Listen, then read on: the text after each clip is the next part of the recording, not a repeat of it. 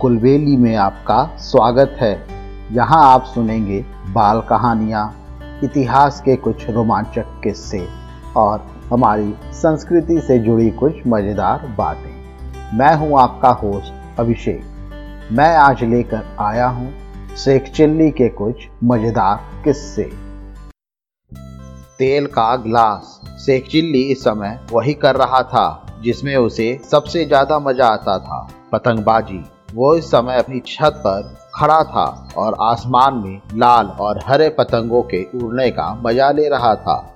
Sheikh chilli की कल्पना भी उड़ान भरने लगी। वो सोचने लगा, काश मैं इतना छोटा होता कि पतंग पर बैठकर हवा में उड़ पाता।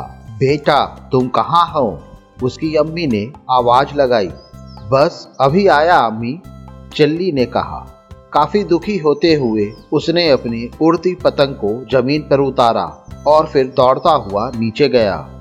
चिल्ली अपनी माँ की एकलौती औलाद था। पति की मौत के बाद शेख ही उसका एकमात्र रिश्तेदार था। इसलिए अम्मी शेख चिल्ली को बहुत प्यार करती थी। बेटा, झट से इसमें आठ आने का, सरसों का तेल ले आओ, उन्होंने कहा। और अठन्नी के साथ साथ शेख को एक गिलास भी थमा दिया। तेल जरा सावधानी से लाना। और जल्दी से वापस आना। रास्ते में सपने नहीं देखने लग जाना। क्या तुम मेरी बात को सुन रहे हो? हाँ अम्मी, शेख ने कहा। आप बिल्कुल फ़िक्र ना करें। जब आप फ़िक्र करती हैं, तब आप कम सुंदर लगती हैं। अच्छा अब चापलूसी बंद करो और फटाफट बाज़ार से तेल लेकर आओ। चिल्ली दौड़ता हुआ बाज़ार गया। वैसे वो आराम से बाज़ार जाता, परंतु उसकी अम्मी ने उसे झटपट आने को कहा था, इसलिए वो दौड़ रहा था। लाला जी, अम्मी को आठ आने का सरसों का तेल चाहिए, उसने दुकानदार लाला तेनालीराम से कहा। उसके बाद उसने दुकानदार को ग्लास और सिक्का थमा दिया। दुकानदार ने एक बड़े पीपे में से आठ आने का सरसों का तेल नापा और फिर उसे गिलास में उड़ेड़े लगा। गिलास जल्द ही पूरा भर गया। भाई इस ग्लास में तो बस सात आने का ही तेल आएगा। उसने चिल्ली से कहा, मैं बाकी का क्या करूँ? क्या तुम्हारे पास और कोई बर्तन है? या फिर तुम्हें एक आना वापस लौटा दूँ? चिल्ली दुविधा में पड़ गया। उसकी अम्मी ने उसे न तो दूसरा ग्लास दिया था और न ही पैसे वापस लाने को कहा था। वो अब क्या करे? तभी उसे एक तरकीब समझ में आई। ग्लास में नीचे एक गड्ढा, यानी छोटी सी कटोरी जैसी जगह थी। बाकी तेल उसमें आसानी से समा जाएगा। उसने खुशी खुशी तेल से भरे ग्लास को उलट दिया। सारा तेल बह गया। फिर शेख ने गिलास के पेंदी में बनी छोटी कटोरी की ओर इशारा किया। बाकी तेल यहाँ डाल दो, उसने कहा। लाला को शेख की बेवकूफ़ी पर यकीन नहीं हुआ। उन्होंने सर हिलाते हुए शेख की आज्ञा का पालन किया। शेख ने गिलास को सावधानी से उठाया और फिर वो घर की ओर चला। इस घटना पर लोगों ने टिप्पणियाँ की, पर शेख पर इसका कोई असर नहीं हुआ।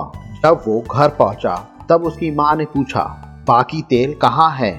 यहाँ है माँ। शेख ने गिलास को सीधा करने की कोशिश की और ऐसा करने के दौरान बचा खुचा तेल भी गिर गया। बाकी तेल यहाँ था, अम्मी जान। मैं सच कह रहा हूँ, मैंने लाला जी को तेल इसमें डालते हुए देखा था। वो कहाँ चला गया? ज़मीन के अंदर तुम्हारी बेवकूफ़ी के साथ साथ उसकी माँ ने गुस्से में कहा, क्या तुम्हारी बेवकूफ़ी का कोई अंत भी है? शेख ने खुद को बहुत अपमानित महसूस किया। मैंने बिल्कुल वही किया जो आपने मुझसे करने को कहा था। उसने कहा, आपने मुझसे इस गिलास में आठ आने का तेल लाने को कहा था और वही मैंने किया।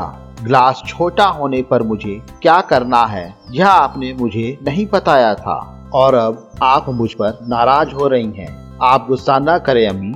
जब आप गुस्से में होती हैं, तब आप, अगर तुम मेरे सामने से तुरंत दफ़ा नहीं हुए तो मैं तुम्हारे चेहरे को खूबसूरत बनाती अम्मी ने पास पड़ी झाड़ू उठाते हुए कहा, मेरी सहन शक्ति की भी एक सीमा है, जबकि तुम्हारी बेवकूफियाँ असीमित है। शेख अपनी पतंग लेकर छत पर गया। माँ दुखी होकर कपड़े धोने लगी।